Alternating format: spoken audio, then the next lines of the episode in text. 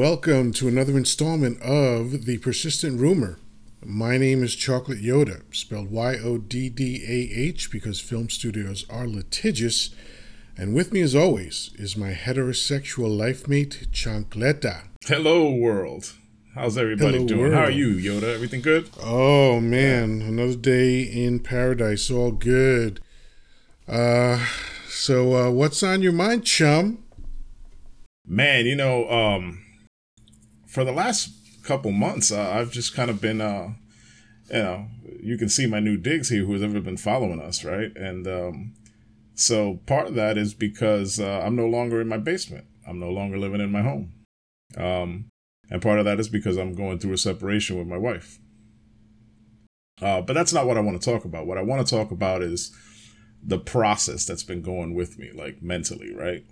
Um, because when something goes awry in any any relationship, um, you know, oftentimes we fo- we try to focus on, or, or we don't try necessarily, but we we tend to focus on what the other person did to hurt you, or you know, um, as opposed to really owning what you did. Um, for the longest time in my life, I've had, uh, I've had issues that I never even knew I had. Right? Like it's funny because we create these habits, uh, kind of unbeknownst to us, and and uh, I've had to sort of process all of that, um, and it's been quite a trip. And I think that because in the past, you know, like I grew up with basically, you know, having to go see a therapist was kind of taboo, and any mental health issue that you spoke about was uh, taboo, especially living coming from an Hispanic household.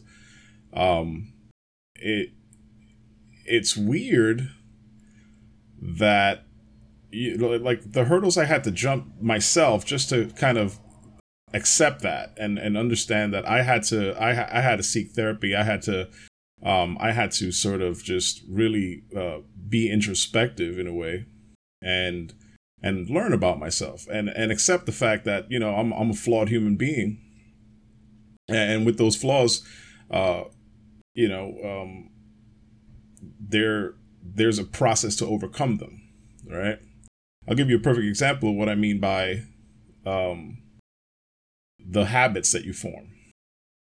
So for me, sex has been sort of a coping mechanism for like the longest time in my life. The problem is that I never realized that until very recently. Um, you know, And, uh, and may I just grief- ask, what, what were you using it to cope with? honestly everything um everything from grief um uh everything to, uh, to just uh frustration uh anxiety um anything you know i mean i'm i was on my second wife and uh you know plenty of women before and between that so um so that was always the thing that i didn't realize i was doing but that's why i was able to sort of just um you know move on to another relationship no problem um you know just get through another job no problem you know and i haven't been fired much um but anytime there was any any anguish in my life or anything that i had to go through you know the, there was always sex there to sort of give me that dopamine release you know Yeah. So you're, Um, you're basically like a bonobo monkey.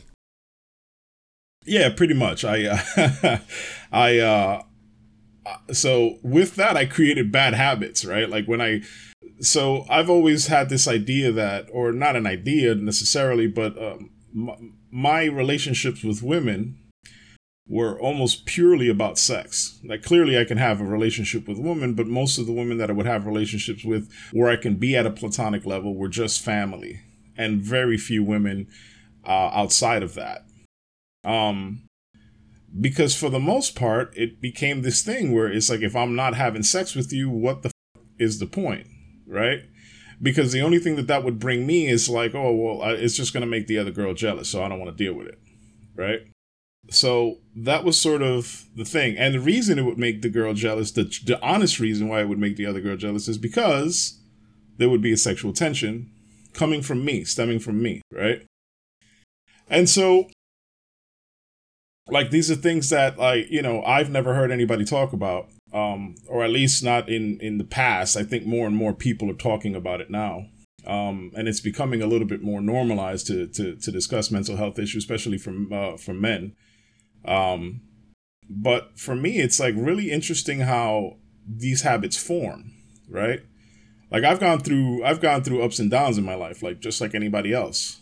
Um, but the but the way we cope with things um, is very it's all similar. I, my drug of choice was basically just sex. That's mm-hmm. what it was. Some people decide. So how hey, how does this translate into a mental health issue? What what is the issue that that you've discovered? The issue that I discovered is that my my relationship suffered because of this uh this uh I guess function or dysfunction that I have with with you know uh, when it comes to uh, relationships with women. Um, uh, and up until recently, I didn't realize it was a problem. So the way the what the way that my relationships end up spiraling out of control is because it starts off always nice. I'm a, I'm a fairly nice guy, right? It always starts off nice. I, you know, we, we can communicate and everything. And then you finally fall in love with this woman. And, and most of the reason I fall in love with is because, you know, like this is a very uh, pleasant woman to have conversation with. I really enjoy her obviously the sex is good and all that stuff, but um, but there are many other things that I fall in love with. And then as the time comes, you as the time goes, you start I, I start to um, get comfortable, and then um, sex becomes sort of like a trade agreement, right? Like I need you to give me sex so that I am not I'm not you know irritable and like that. Um, and then it I start to it starts to almost feel like I'm, I'm, I'm trying to create some sort of equity, right? Like I, I need relationships to be equitable. Uh, and that's not what relationships are supposed to be.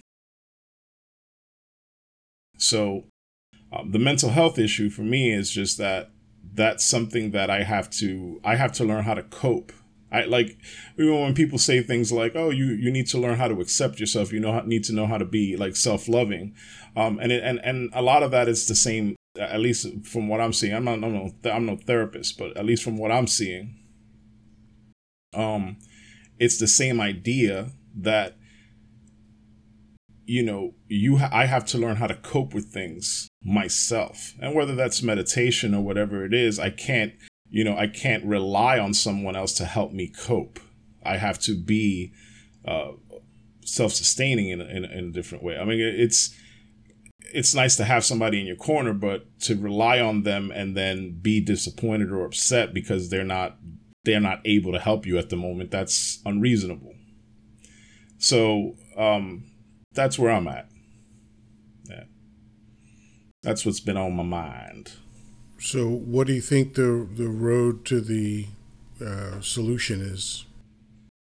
If I knew I'd do it, um, right now the road to to me is uh, seeking professional help, just to be like, hey, listen. So what you know, what method, what methods can I, you know, what what can I do to um, overcome this? What can I do to you know uh, become self sufficient and not uh, dependent on you know on sex to to cope with things, right? Like you know how do I uh, how do I process my feelings better? You know, uh, things like that. You know, um, there's definitely going to be some anger management therapy, things like that.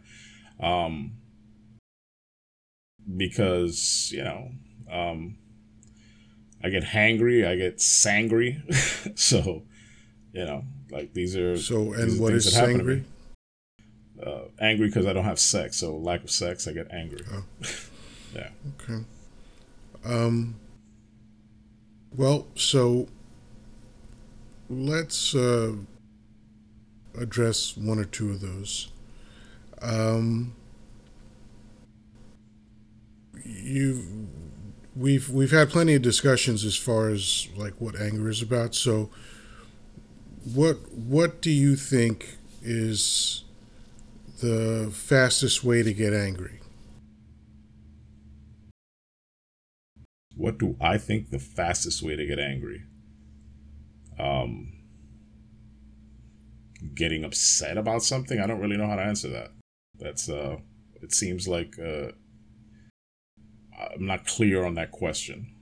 The fastest, I mean, because I I would say like I mean I I think I know where you're going with this, but the problem is is that like there are usually ex- external things that happen that trigger something in me and, and and really it's just my response to the way I view things that make me angry. Right? Okay. So And then so- you do so what you just said contains part of the answer. Mm-hmm. You said it was your response based on how you view things. Right. So the answer's right at your fingertips. What do you think it what what what if if if it's how you view things then yeah, that's the fastest way to get angry is is based on viewing things a certain way. Like Yeah. if Right. if something happens and someone says or I won't say someone. If something happens and you say to yourself that should not have happened. Mhm. Right? That's a viewpoint that you're that you're putting forth that doesn't make any sense. It doesn't eh, because if something happens, then of course it was supposed to happen. You know, anything that happens was supposed to happen, right? So Okay. if you have a viewpoint about about something, that's a viewpoint that you created, right? So you can Yeah. just change your viewpoint.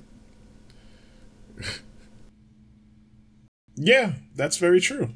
Um, and and that's that that's the that's the thing. It's like that that has been the thing that I've made the most progress with because uh, really like I've had I've had a little bit of time. Uh, I've had I've had a few months that I've had to sort of ponder this, and uh, I've spoken with you about it in private.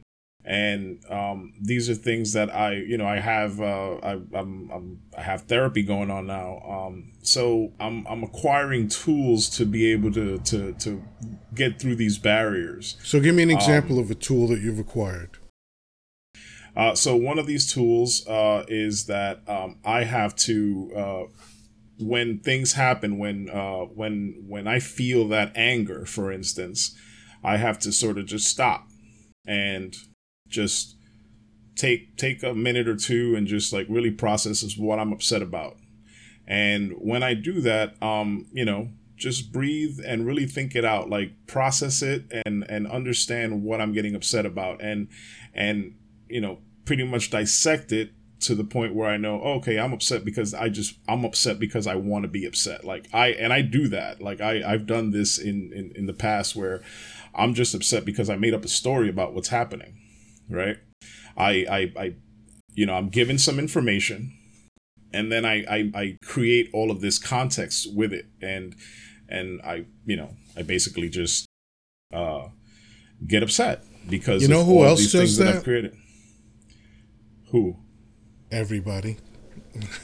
Yeah, yeah. Um, That's so- how humans but- are. So the the way Shakespeare uh, summarized what you're talking about is there is nothing good or bad, but thinking makes it so.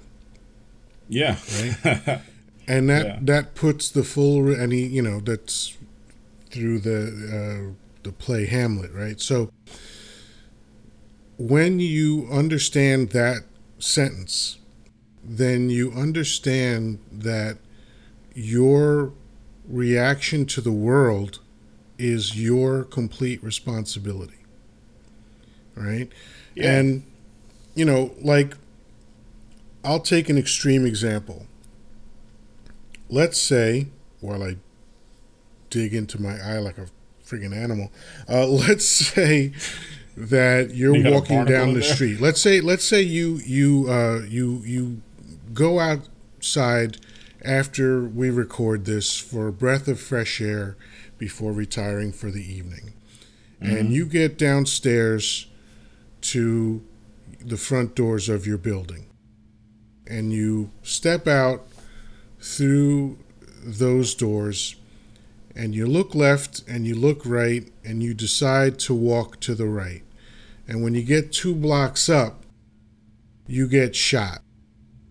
Mm-hmm. Now, you are not responsible for getting shot. That's mm-hmm. The shooter's responsibility for shooting you. Right? But Where does your responsibility lie in that example? The decisions I make to get there.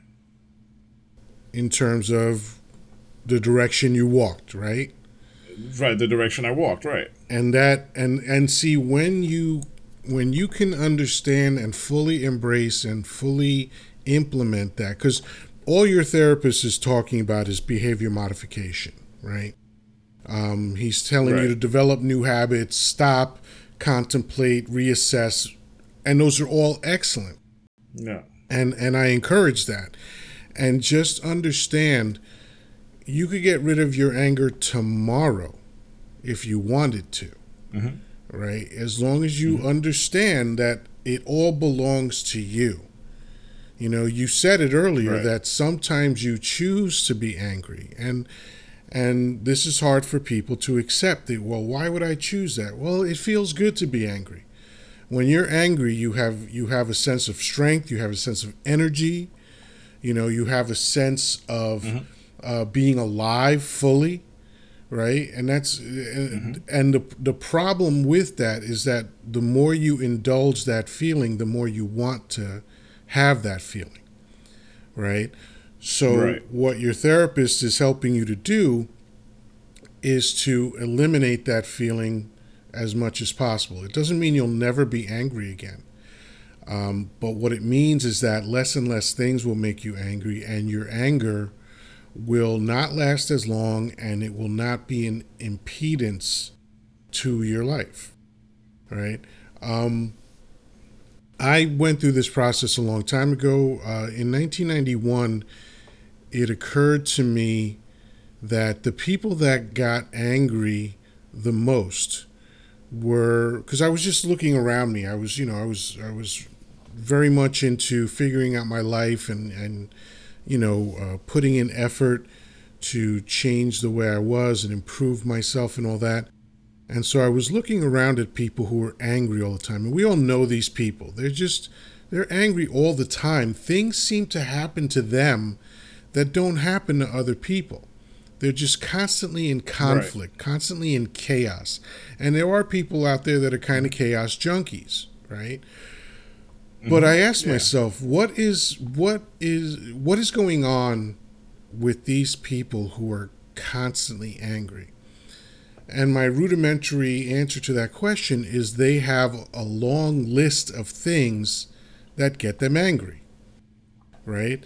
They have, you know, I, another way to think about it is someone who plants a lot of landmines around themselves, right? They're, no matter where they go, they're always going to step on one and things are going to blow up, right? So my solution was, and I think I did this for probably about a year. Every time I got angry, I asked myself, is this thing you're angry about worth it? right? Mm-hmm. Like, you know, um, like that guy at the bagel store a few months ago. They they put jelly on his bagel, and he didn't want jelly on his bagel, and he blew a gasket. Right, I remember that. So my question is: yeah. Is that worth it? Is the jelly on the bagel that was fixed in less than a minute worth all that energy, all that corrosive? Right uh, uh, uh, bombardment in your body. Because, um, you know, when you get angry, it releases cortisol. And cortisol is okay. the equivalent to battery acid in your system. Cortisol weakens right. your heart. Okay? So right. you're literally contributing to your own death every time you let yourself fly off the handle in, in anger. Right? Right. So after this roughly year of assessing my reaction to things, I eliminated a great deal of things that made me angry just because I thought it was silly. Like, really, you're gonna get angry over that? You're gonna you're gonna you're gonna feel bad. You're gonna yell. You're gonna make other people uncomfortable. Your heart's gonna race. You you know you you're you're you're gonna ruin the moment, etc. etc. Just for some bull you know and and and i just sort of talked myself out of indulging in anger and that wasn't the last time I had to address anger but that but it was the first time and I made great progress you know I didn't fly off the handle as much I wasn't triggered constantly cuz I removed the triggers and again I was able to do that because I created the triggers you know, these things didn't happen. Right. Yeah. The the the none of this yeah. stuff happened to anybody. This is stuff that we chose. We just forgot that we chose it. That's and that's the, that's it. That's the that's the scary part because there there wasn't anything that uh, was done deliberately. It just kind of became this thing that we did that I did, right? Um, and many humans do. Um, we you know we we make all this up. This is things. Th- these are things that we make up, and we don't. We do it almost subconsciously. Um, I, I've gotten angry because dogs were barking. dogs are barking. I'm like, that's what dogs can do. What am I getting upset about? I bought. I have two dogs, right? And I'm getting angry because they're they're they're barking yeah. because somebody's coming through the door. Mm-hmm. Um, and it's you know it's it's bizarre like i mean yeah i wasn't flying off the handle uh, all the time but i mean there was a, a, few times where it's like i would either get woken up or something and i'm like oh what the f- with these dogs and you know how come you didn't stop them from barking and you know like that's it's ridiculous you know what i mean like that's what they do i, I you know what i mean like, i wasn't near them when it happened whatever the case is but i'm expecting people to just you know like shock collar these dogs immediately like you know and it's like it's it's unreasonable right um, I have clients that get upset with me over silly things and um, many things that they do. I, I recently got, uh, I was speaking to a client, I was helping her work through something. Uh, I think I was setting up like two factor authentication on her phone or whatever. And then as I'm explaining it, and I'm, I'm explaining it to, to you and like literally with the same tone I have right now. And she goes, Could you tone it down a bit? And I was like, I'm, I'm sorry, what do you mean? And I'm, and she goes, um, I was like, you know, I thought maybe she was thinking like I was talking too fast. And she's like, Could you not yell at me? And I'm like, Yell at you? Like, like I'm in my head, like, what do you mean yell at you? Like, you know, I, I'm I just explained to you what you should be seeing on your screen and you're telling me to not yell at you? And so I found that bizarre. But the thing is that I've done that too, where you just, you know, I don't know if maybe she just felt like, you know, she felt stupid at the moment. She just felt, you know, listen, I don't, you know, I'm not helping you because I'm expect like if I'm helping you do something, it's because I already understand that you don't know how to do that. That's fine. That's what mechanics are there for. That's what techs are there for. That's what doctors are there for. And so on and so forth. Like we're here to help you because obviously you don't know how to do this stuff. That's cool. Right? And I don't know how to do what you do so it's cool. It's a it's a symbiotic relationship. I'm helping you do things that you you know to get along with your day, and that's all that I'm doing. And so maybe you're on the phone, you don't know me, and so you feel maybe some sort of condescension because you feel confused or whatever the case is. Um, and then it, it gets on to this thing where I'm yelling all of a sudden, and it's like I haven't even changed my tone. I didn't I didn't talk faster. Nothing has changed from the beginning of my conversation, but I've done that. I've I re- recall doing things like that. I've done that with my current wife and my ex-wife and other people. All right, so and, let's pause here for a moment. Yeah, uh, let's examine this thing of tone. Uh, it's it's interesting to me uh, that this is this is a this is a recurring theme in your life, yeah. and yet and yet you're still bewildered about it. with the the tone thing. Yeah, yeah. I mean, okay. literally the entire time I've known you, since two thousand one. Okay. You've been talking to me about how people have a problem with your tone, and you're always amazed by it. I I'm I'm li- I literally have no idea what's happening. I have to record myself doing it because I I, I like I'm not like right now I'm I'm I'm heightened a little bit um, but this is like that's the most change I'm doing, but I don't feel like I'm yelling right now. No, but so communication, just like the, this is how I say this, right? Beauty's in the eye of the beholder. Everybody says sure. that. Everybody's familiar yeah. with that saying. Well, communication is in the ear of the listener. Okay. okay? So it doesn't matter what you think you're doing. What matters is what someone is hearing. And the other saying that I live by is if enough people call you a horse, it's time to buy a fucking saddle. Right. So, how many more people have to make mention of this tone thing before you realize it's a thing? Well, uh, I I just don't know how to fix it. Like that's the thing. It's like you, you're telling me that like yeah, but the, the reason that you don't know how to fix it is because every time it happens, you don't you you say I I don't know what I'm doing. I, I, I have no idea what I'm doing. I don't know what you're talking about. So there there my guess is that this is an endless loop thing that's going on and and again this is something that you can change anytime that you want to change it Okay. You know, you you have you there are I mean off the top of my head I could come up with so many things that you could do, but you really need to come up with these things. But if if someone is if people varying people in your life from people who know you very well to people who don't know you at all have given you that feedback, right? Mm-hmm. So do you think it's time to buy a saddle? I I don't know if I have a large enough uh a lar- a, large enough uh you know uh I guess set uh so the I don't know if I have enough data to be able to assess what the issue is and that's that's where I think my problem is.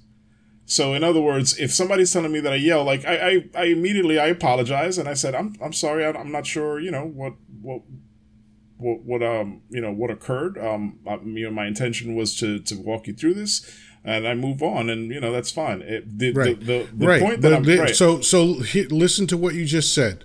Yeah. I don't know what happened, but let's move on. Right. So you of course you don't have data. You've never asked for it. Well, I mean, that was a client, and I don't, I don't, you know, I don't want to, yeah. I'm, I'm, I, that's one I, example, buddy. No, I understand. I understand where you're going. Like, I can ask for more, more, more examples going forward. Yeah, but, um, it, and you know, but, you do have the technology to record your conversations, so that yeah, when, when, when, if, if and when this comes up in the future, and you're recording your conversation you can go, okay, now I can reference back to right before I got this feedback and hear what they're saying or hear what I was saying and how I was saying it. Right? Yeah. Like if if see, here's the thing. My belief system is that when people want to solve an issue, they become resourceful about how to solve it when they right. don't want to solve an issue because they don't really believe there's an issue, they don't. Yeah, it's a it's a lot like you know it's a lot like uh, like uh, Narcotics Anonymous or Alcoholics Anonymous, where they say the first uh, you know the first step to recovery is admitting there's a problem. Yeah. Um, and and that's it. You know, like anybody who's ever wanted to smoke, uh, you know, the only people who've ever quit smoking are people who wanted to quit. It doesn't work otherwise. Right. So. Right. So you know, you, there, there's food for thought, and you can and you can figure out, you know, if if you want to address this and and how you're going to go about doing it, because, you know, it's it's consistent feedback for years and years. So there's got to be something there. You know, Fine. I.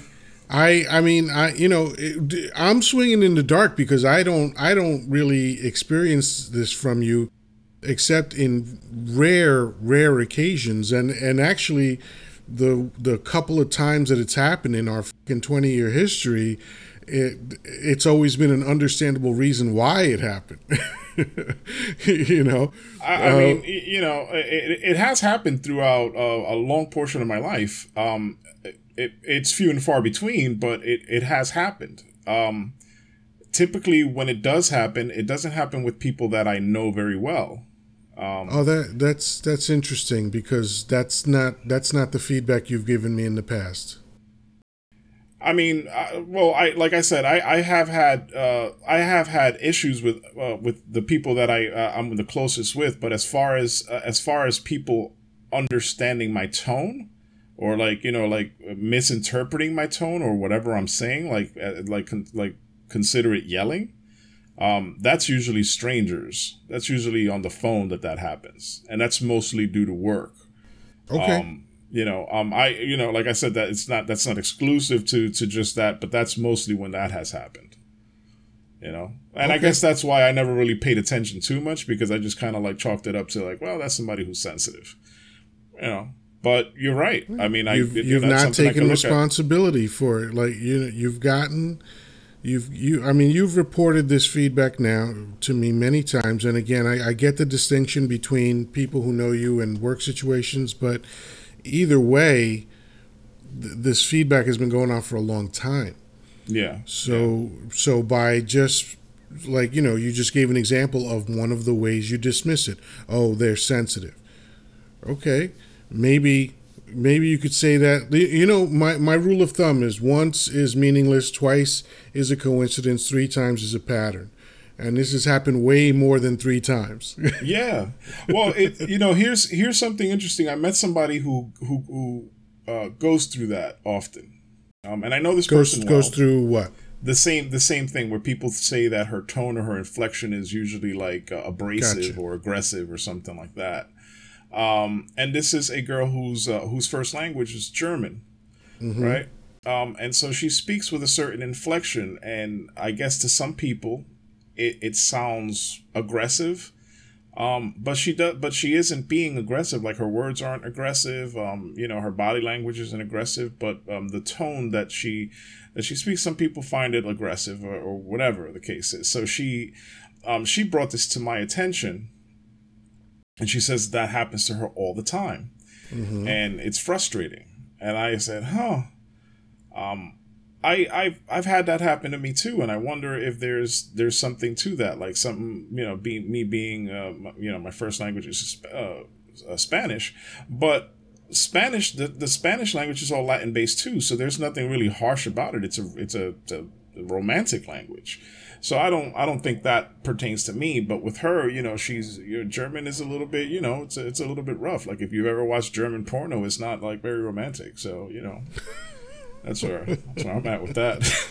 it doesn't yeah, sound have, very I, I have a feeling. I have a feeling it has nothing to do with German being her first language. I've I've known but but here's many thing, many but, people with German as their first language and speak with a thick German accent, and I never felt that they were aggressive.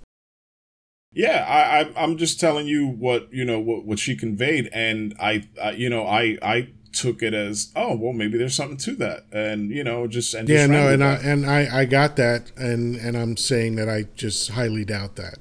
I've I've Understood. like I said I've I've never had I've never had that experience with a German person. Like if I'm hearing Germans speak German to each other it sounds like an aggressive language. It's like when I hear Chinese people talking to each other it sounds very aggressive. Uh, very, uh, Italian can sound very aggressive also but when I hear someone speaking English who as as a second language, um, even with whatever accent that they have, I I usually don't have this impression that they're aggressive, and and German's been in that mix many many times. Well, that's all I got for that topic. yeah, I think your friend's in denial. Probably. That's her. That's her problem to deal with. I mean, I got to work on my own baggage. You know what I mean? So. Well, thank you for bringing that up. I mean, you know that it's. I think it's. Um, it's really important for people to address this thing. Like, I don't. I don't understand why mental health issues are stigmatized. Um, it might be some holdover from you know ancient times where people got holes drilled in their head when they had some kind of problems mm-hmm. you know but I, I, I most mental health issues are chemically based And, Yeah. you know, most disease in the body is chemically based. And generally, what we do is we assess what the issue is precisely as much as possible uh, based on medical science, and then figure out a remedy. Whether that remedy is surgery, whether that remedy um, is behavioral, whether that remedy is medication, uh, to have one chemical counteract another chemical, right? So, why is it that when it comes to brain chemistry, which is what most mental health issues come down to, is there some kind of stigma? I don't get it. I, I, yeah, I, I, I don't know either. It was just to me, it was just something that I grew up with, and it was just like you know, I, I, would, I would imagine it would be like the way a racist person would uh, grow up, eh, you know, and just understanding that okay, well, this this particular race is inferior to mine. Uh, that's how you grew up, you know, and that's what you learned, and that's what you ran with. Um, I think the same thing happened to me for the most part. It was just like, okay, cool. Well, this is you know, mental health is weird. You know, you, you don't want to, you don't want people to think you're crazy or whatever the case is. It's like, nah, I don't go to a therapist. Whatever it is, like there's just there's been so many, you know, just it's just it's frowned upon for the most part, and you know, still to this day, you talk to older people and they're just like, oh, you know, like you know, you you don't talk about your feelings, or you know, you you you'll still hear uh, people saying things like men don't cry. Uh, you still hear you know people say things like you know walk it off and you know all of this stuff so it's like yeah, you know it, it we, we live in a society where it's kind of um kind of taboo to really talk about your feelings or you know even even process your feelings in a healthy way um like I, I do my best and, and you know and here's the thing the, the thing that sort of made me kind of wake up is that now I'm I'm raising a daughter and she's watching her dad be this dude right? And I can't have that. I can't have my daughter like looking at me like why is daddy bugging out over some you know what I mean? Like I, I don't I don't want that. So I have to kind of like snap out of this and really go okay cool. Well let me try to be a better example for my daughter if nothing else right um uh, I need to show her a, a, healthier way to cope with things. I need to show her that, you know, it's like, hey, listen, you know, daddy makes mistakes and here's how I'm working that out and being truthful and, and, and honest with her. And, and, you know, cause she, you know, like she's still like, there's times where she doesn't want to talk about her feelings. Um, and there's, you know, like she, she needs to learn how to cope with certain things as well. And I'm seeing that develop in her and, and it's like, wow. And so now I see the importance of being able to, yeah, you can talk to us about that. I want you to talk to us about that whenever you feel like it. You know what I mean? Right. Not a forced thing or whatever, but like let's practice healthy ways to cope with things, whatever it is. If you're, you know, your food drops on the floor and you get really upset about it, let's talk about that. Um, but at the end of the day, it's just like there's been a lot of trauma that I've, uh, yeah, and I say trauma just because that was what it was for me. Um, as I grew up as a kid, as a teenager, all of these things have happened. And I don't think I've ever processed many of those things properly. Right. Um, and so as I'm as I'm recounting all of these things and, and kind of working through my problems and start realizing how far back they go, I realize that it's like, oh, so maybe this is where this stems from, this is where that stems from. You know, and it's the importance of it is just that you know I start to realize it's like a part of it is because I've never really processed these feelings properly. I never I've never taken the time for me to just really really deal with those issues and now I kind of have to do it all in one shot. Um, but it's okay. It's yeah. a it's a it's it's a process that I'm I'm happy to do. Um, in fact, it's a little bit it's it's relieving to uh, be able to identify it. Um, kind of like you know, it's kind of like waking up and finding out you have a disease, and then you know, or you've had a disease this whole time, and then oh, but there's a cure, and here's the way, and so now I'm on the road to recovery. So I'm happy about that, and it's fine. So yeah, that's a good thing. Um, yeah. You know, it's uh, the human mind is a fascinating thing. Oh man. We have these these things called memories, right? And memories are interesting because we know they're not reliable. Like that's a fact. Memories are just not reliable at all.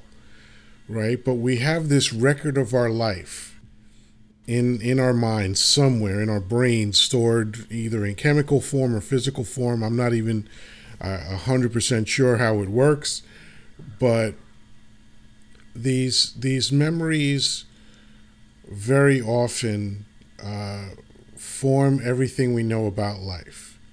You know, like the reason that you only had to touch fire once to figure out that it was uh, bad to do because uh, it hurt uh, was because you remembered that. You experienced it, you remembered it, and you assigned a meaning to it. And then the next time you saw a flame, you were like, I'm good. I don't need to touch that. Yeah. Right. right. Um, and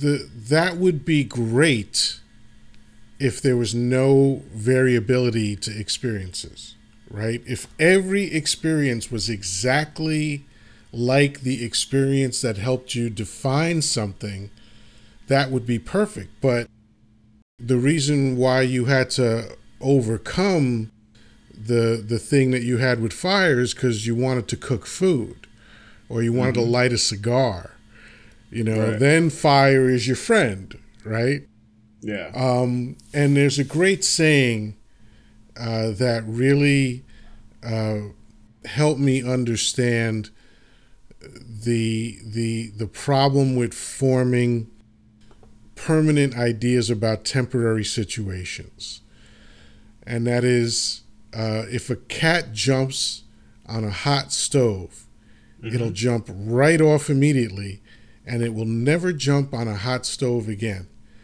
But it'll never jump on a cold one either. Right. right? Right. And that's how people are. Yeah. You know, we we have this information, just billions of bits of information that we've collated over the year, over the mm-hmm. years right? And we've got a filing system so that when you experience something today, mm-hmm. as a as, as a man, you're what forty three? Yeah. Right. So, as a forty, you have forty three years of files, right? Mm-hmm. And today at forty three, um, you'll experience something that's in the file, right? Yeah. So your brain goes, "Oh, we know what this is. We've got a file for that." Right. But the problem is, is that there might be a variation. Mm-hmm. It might only seem like the incident that's in the file. Yeah. Right. But it's not an exact match. Yeah. So the problem is your reaction is based on the incident in the file and not the incident that you're going through right now. Mm-hmm. Yeah, yeah, that's right. right. So there's a problem because your reaction is not matching the situation, the circumstance. Yeah, absolutely. Yeah, I right. really thought about it that way. Yeah. So, I'll gi- I'll give you a great example. Um, when I was 8 mm-hmm. I remember going to a park. I was living in Elmhurst, Queens at the time, and I remember going to the park a few blocks away from my apartment. And there was this wall that probably was only like three feet high, but as an eight year old, that, that seemed high, right? Gotcha. And I remember climbing on the wall. It was, a, it was a brick wall, so it was probably about a foot wide or something like that. And I remember climbing onto that wall, and I had to work up the courage to jump off that wall. And it took me a little time. I was up there, I was afraid. I, I, I didn't want to hurt myself, but I really wanted to jump off this fucking wall. it just seemed like it would be a good thing to do. Yeah. right? Right? And um, eventually I jumped off. So I had that experience. I had the experience of jumping off the wall for the first time. And what did I do immediately after I landed? I ran back on that wall. Why did I get back on that wall? Because I wanted to have that experience again. But here's the problem I would never have that first experience again. I would have, if I jumped on that off that wall a hundred times, I would literally have a hundred different experiences. Yeah. But it's that first one that I wanted. Right. But you can, you know, like Sade said, it's never as good as the first time. yeah, yeah. The law of right? diminishing returns. you can't you can't have that experience. You could have other experiences that are just as good and even better, but we tend to chase that first one when we went from the unknown to the known. Yeah. You know?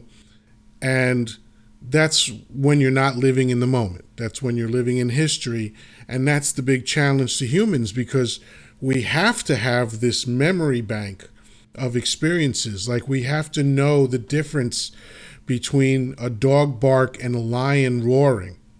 Right? right? We we we our our move our ears used to move. Just like dog ears, our ear, our ears used to move. Yeah. Why? Because when we were on the plains of the Serengeti, it was really, really, really important to know from which direction a sound was coming. Hmm. Okay. Because yeah. if you didn't, you know, let's put it this way those people who didn't figure that out their ancestors aren't here. Yeah yeah. Right? You know the, yeah. the the people that didn't figure out what the rustling in the tall grass meant you know? Right. so humans had to accumulate this this filing system of memories to help them navigate the world. But just like anything else that has a practical application sometimes it can be misapplied Gotcha. So the trauma that you were referring to a few minutes ago is uh, probably a misapplication of your stored memories right and why why is that happening is because as you mentioned you never dealt with them when they happened right, right? and you are just now starting to deal with them so you've got to sift through it. What happened? What did I think? Is what I thought practical still?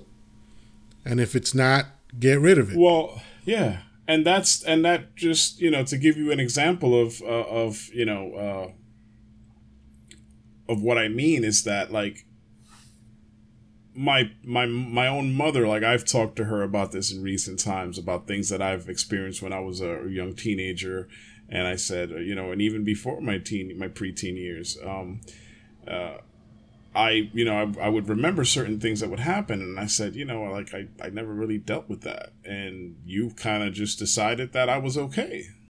Now I'm not faulting her or anything, but that's legit what she thought. She thought, well, I looked fine, everything was good. He was going to school, there didn't seem to be any issues, and you were just going on. And I also failed to realize that my mother was also going through things and that she never quite addressed properly. So, this is what I mean about the stigma that goes into, uh, you know, in, in society in general, really, uh, where people just don't address things properly. Um, and so I just, you know, I kind of wanted to bring that up because it's like, hey, listen, you know, here's a platform, man. If I could reach out to one dude just to be like, hey, man, you know, just don't worry about all this nonsense, man. I've played football. I'm a big dude. I'm a tough guy when I need to be or whatever. But it's like, hey, man, take care of your brain, man. Like, believe me, just feel it out. Work yeah, and it, those things know? aren't mutually exclusive. You know, you can be tough. You can you can be rugged. You can be manly. All that stuff yeah. that that that men need to be, and and they do need to be that. Um, but that does not mean that those things cancel out being sensitive, being caring, right. um, being you know self prioritizing so that you're okay. Because you know I tell people all the time, if I'm not okay, I can't help anybody else be okay. And that's what I want to do more than anything else. I want the people that I care about to be okay. I even want people I don't know to be okay. But in terms of who I have direct contact with and influence over, mm-hmm. you know, I I want to make sure you're good. I want to make sure my son's good. I want to make sure my lady's good. I want to make sure my other friends are good. And it's a small circle, but I want those people to be good. Yeah, so right. if I'm not taking care of myself and those people need me, it will be impossible for me to take care of them. Absolutely. So even though I've been called selfish, um, I and I mean not recently, but I I have had I have had people say that I, I, oh I'm you're a selfish guy. Okay, maybe I am, but the people that care about me the most and who I care about the most never say that to me. Yeah. You know, I I take care of myself first. Yes. I don't look at that as selfish. I look at that as self-prioritizing. Right. You know, uh, that whole bullshit of a happy wife, happy life. That I don't know who that's ever worked out for. yeah. No. It, okay. It, you know. Yeah. Because because that statement means, and well, it implies that um, her uh, her happiness has to come from me. Right. And no one asks, well, where does my happiness come from? Right. You know, okay, her happiness comes from me. Where where's my happiness coming from? Where where who takes care of me? Well, I do. Yeah. Right? right yeah. So so guess what? If I don't take care of me, how the fuck am I gonna make her happy? And that's it. And that and that brings full and that that statement right there just kind of brings the my arg you know my argument full circle where I said you know it's like hey I need to I need to focus on me now. Like I need to you know um I can't I can't depend on my wife to make me happy sexually so that I can move on with my life. Like you know what I mean? Like when things are happening to me right? Like and and um you know obviously like yes I you know you should have sex with your wife. That's absolutely great. But it shouldn't be a, a method to cope with your problems right? That shouldn't be the thing. Like the you know that that's something that it's like okay cool. I'm having you know that's something that you engage with your wife and and and you both do it and you love it and and things are great and that's a connection that you that you have and and and fine and however you want to do it fantastic. But to use it as a coping mechanism the way i was un, un, unknowingly uh, that's not healthy because that's what creates this issue where it's like, oh, you know, you, you get angry uh, for unreasonable things. Um, you start resenting pe- you start resenting the women in your life, and so on and so forth. And for me, it's just like, well, I have to put a, I have to put the brakes on that, um, and really start focusing on myself. Yeah. So. Well, good. Yeah, man. I think that's a good thing, man. I think uh, I agree with you that that more people need to talk about these things. I think men and women alike.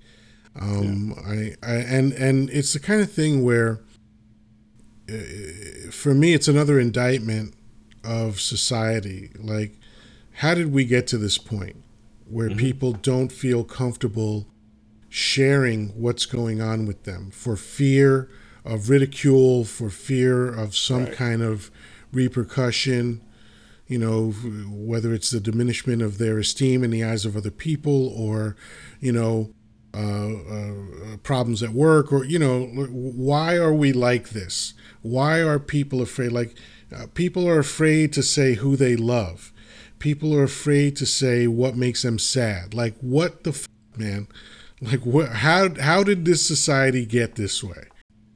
I remember I was at work one time, and I had a guy who was, uh, you know, he just had his father passed away, and we were in a meeting, and this guy just broke down in tears.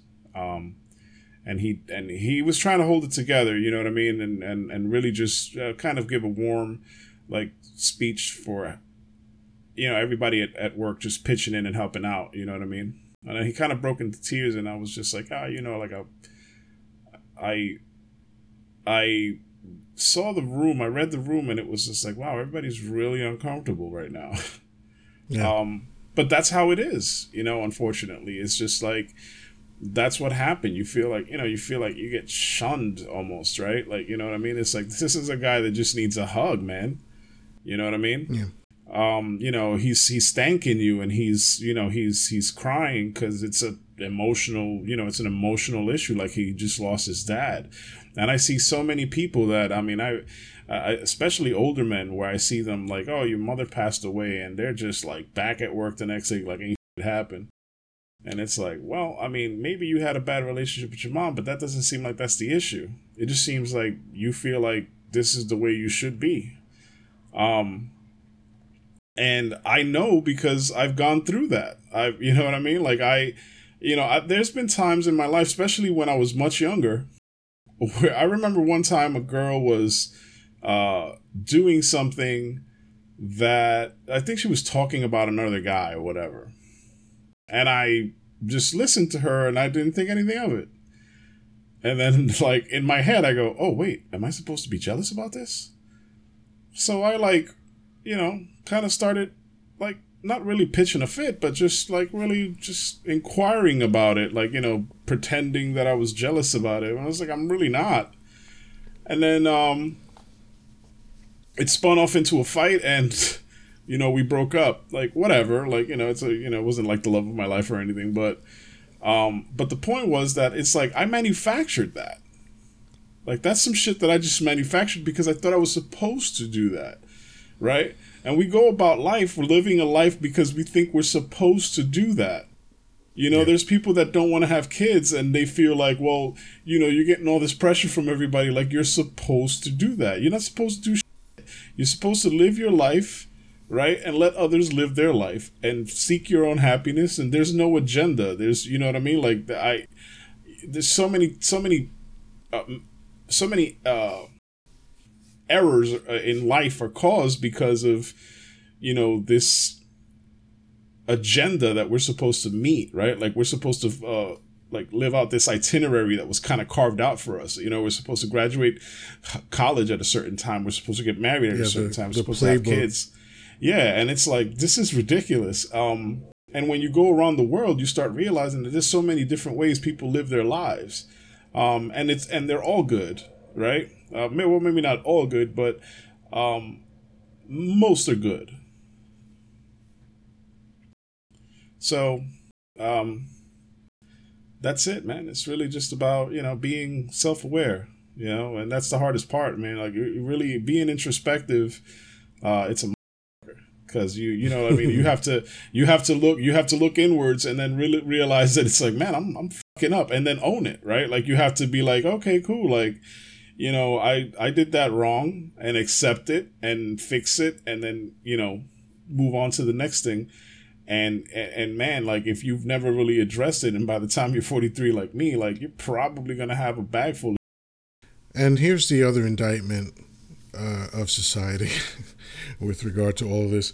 Um, why isn't this addressed in school? You know i mean yeah. you you are taught some practical things about life starting from kindergarten really if you go to preschool starting from preschool yeah. You know, you're taught to share, right? Yeah. I mean, I don't know one person ever in my whole life who was like, "Oh no, I never heard about that sharing." They're sharing right. songs. Are you kidding me? Like, yeah, right. it's nice to share. You know. Yeah. Um, we're we're uh, we're taught, you know, be nice. Yeah. We're we're we're given these like like practical lessons about how to navigate life from very early on, but we're not taught about um, uh, being in the moment. Uh, although now uh, the, there's been tremendous success w- with mindfulness meditation in in schools among very young children. Mm-hmm. You know, yeah. um, we're we're you know we're not taught, or at least in my generation, in in the whole time I was in school, there was never like emotional management 101 right. You know uh, there wasn't self-knowledge 101 none of that stuff you know? Yeah. and these things are so critical. And it, and it's because you know I get it. The, the the school system is designed to churn out worker bees and that's all that we are thought to be.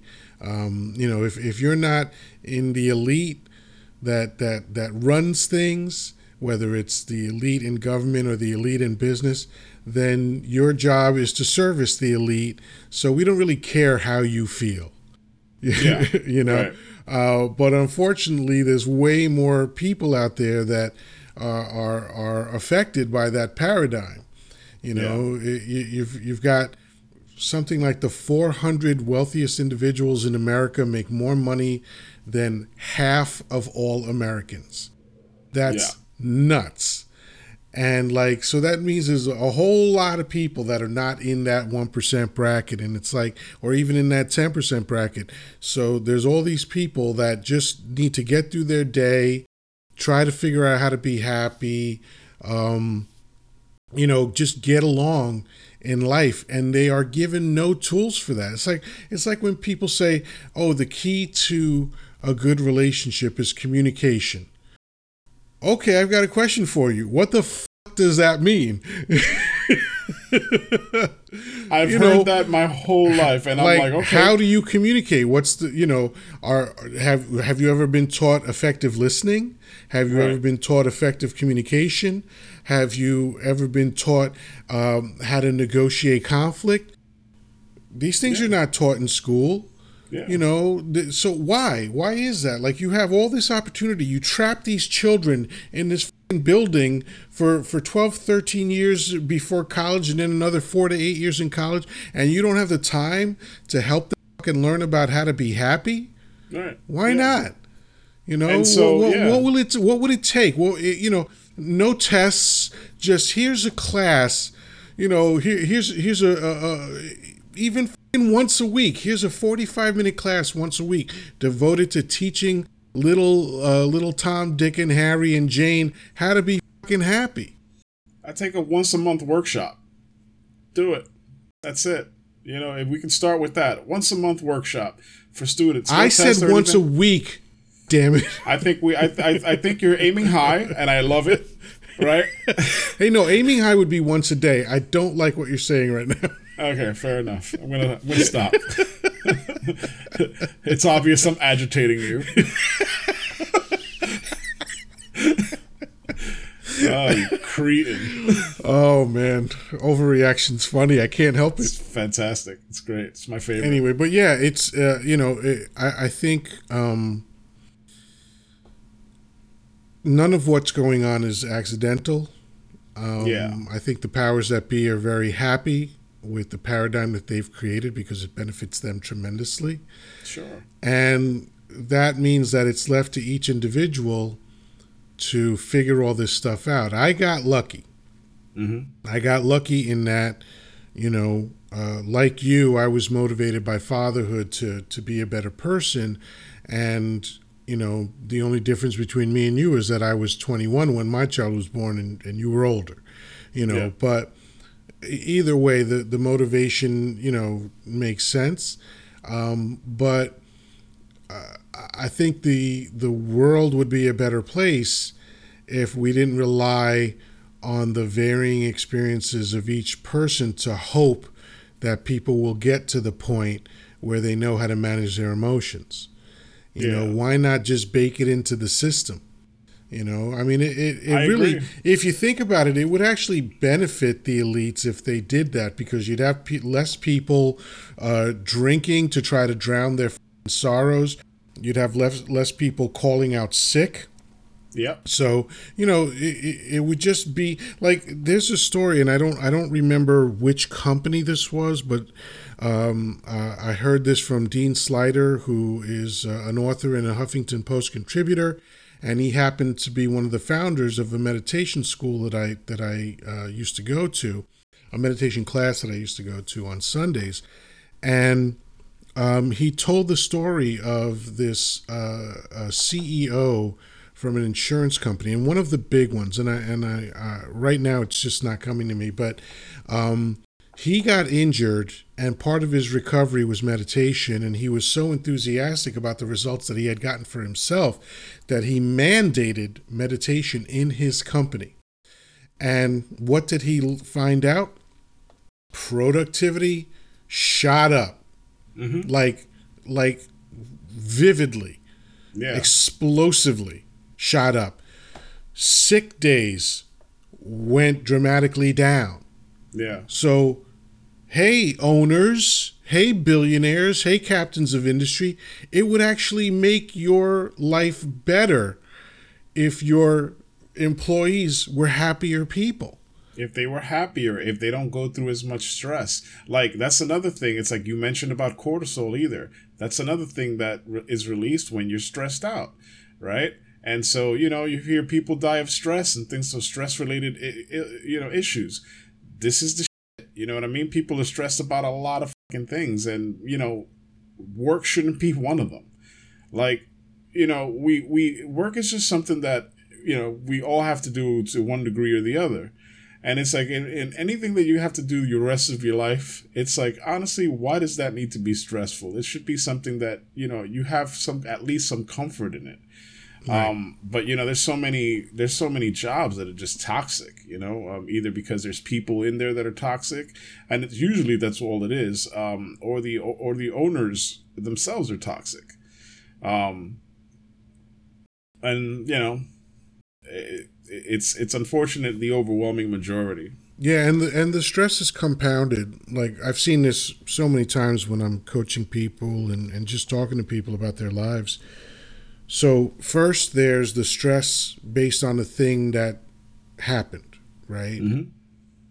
And then there's the stress of not being able to deal with the stress of the first thing. Right. Yeah. Yeah. right? So it's stress on stress on stress, right? Yeah. Um, and that's and that's really unfortunate because you know, like, uh, if you just taught people how to manage their emotions, and it's not hard. It's like anything else. It's just a skill. You know, just learn how to manage your to Give people those those skills from when they're very young. Started at preschool yeah. You know, keep it going for the whole time, you know, and and that way by the time they graduate high school, they're well adjusted, you know, and yes, you're still going to have aberrant behavior, you're still going to have psychopaths and sociopaths and cruel people and all that. But for the average person, the large swath of people in the middle between the extremes, you're going to have healthier, happier people. Sure. And the fact that this has not been done already is very disappointing to me. Yeah, I, I, I agree. Um, the good news that, that I'm seeing is that I do see it. I do see it talked about more often. Um, I'm seeing apps uh, now that uh, allow you to have, uh, you know, uh, fairly priced mental health, uh, reasonably priced, and in some cases uh, free. Um, yeah, there's meditation apps. There's yeah, and there's on YouTube. there's of, meditation yeah. videos. There's all sorts of tools to help you cope. You know, and um, you know, I'll put I'll put a link to uh, Dean's books in the description. Uh, yeah. He's brilliant. He you know he his his he said something very funny about meditation. Uh, he said, "I could have written the book in one page." but I had to add 200 more pages to make people think that they got value for the money that they paid. But meditation yeah. is so simple that you can just put it on one page. Um, and it really is. And, and it's amazing the effects that it has. I mean, virtually every religion that you can think of talks about meditating mm-hmm. uh, in one way, shape, or form. You know, uh, Christ going into the, the what was it, the forest, the desert? I forget where Christ went for forty days, right? Yeah. Which is why we have Lent. You know, mm-hmm. Um, Buddha went went into the forest for seven years uh, mm-hmm. to to come up with his philosophy, um, and just it's just a it's just a regular practice of most religions. And yet somehow even though most societies are religious somehow meditation skipped everybody. It's the weirdest thing. I mean yeah that, that's we could we could we could touch on that. That that could be a whole nother episode on that. Um but the good news that i'm seeing now is that i i do see more of that being spoken about um uh the sad part is that as as important as it is um most health insurance doesn't cover any mental health, you know, uh, facility. Again, very telling. Very yeah. telling. Yeah. You know, it, it's like, you know, I've always wondered, it's like, why do I have health insurance, but I have to pay for vision and dental separately? Like, I don't understand what the fuck is. It's health, it's part of my body. Why the fuck do we have to oh well if you want to take care of your teeth you need dental insurance and vision care and you know and then i, I need something else for mental health and it's like dude like I don't know about you or not, but my insurance costs me and my family twenty three thousand motherfucking dollars a year. For that, That's absurd. That's, that's a absolutely absurd. It's insanity. You know what I mean? And it's like, oh, okay, cool. And it's just like, yeah, sure, my my my company uh, compensates a little bit of that, but that's we're talking about maybe the fifteen percent of it. You know, the rest comes out of my pocket. So, you know, there's people that are doing better or worse depending on what their situation is. You got more kids, best of luck to you. You know what I mean? But that's there are where people costs goes. deciding between their insulin and food. Yeah. And what then- else and- do and- we need to know? Honestly, Yeah, I mean, it's it's a broken system, and it it favors CEOs. And you know, we could we could get into the persistent rumor of healthcare another time, but it is an absolute shit show what's going on in America. Absolutely. Yeah. And, you know, we can definitely talk about that more, but it's a, it's just a disaster. And I mean, you know, and and here I am thinking like, oh, okay, I should be fine, you know, and I get shot down for most of the things I, I try to do, like you know, uh, a CPAP. Uh, you know, my doctor said, oh, you, I think you have sleep apnea. Why don't you go do a sleeping study? And you know, like I go to this facility or whatever, and you go and you sleep um, for the, spend the night, you know, and they strap you up with a whole bunch of and test you. And nope, you can't do that. Uh, we're gonna strap. We're gonna send you uh, home with a beeper and a fucking mask, and you just you know sleep with it and send it back. And it's like, where do I like what insurance covers that? And how much is it? Because I'm curious to know why my $23,000 a year insurance for me and my family doesn't cover that. like, you know what I'm saying? Like, that sounds like a premium price to me. It is definitely it's nuts. Right. I don't think I should be negotiating with anybody to cover anything. I feel like I should get a limo, you know, called over whenever I want to go to the ER. Like, just send a limo with a nice bed in there. I just want to go see my doctor in a fucking limo, whatever. Like, I don't. I don't understand, but like obviously there's way higher tiers that you can get, and it's like this is fucking insanity. I don't get it. But anyway, onward. Hi, folks. This is Chocolate Yoddah. If you like this episode but want to hear the uncensored version, head over to patreon.com slash the persistent rumor. Again, patreon.com slash the persistent rumor. Thank you.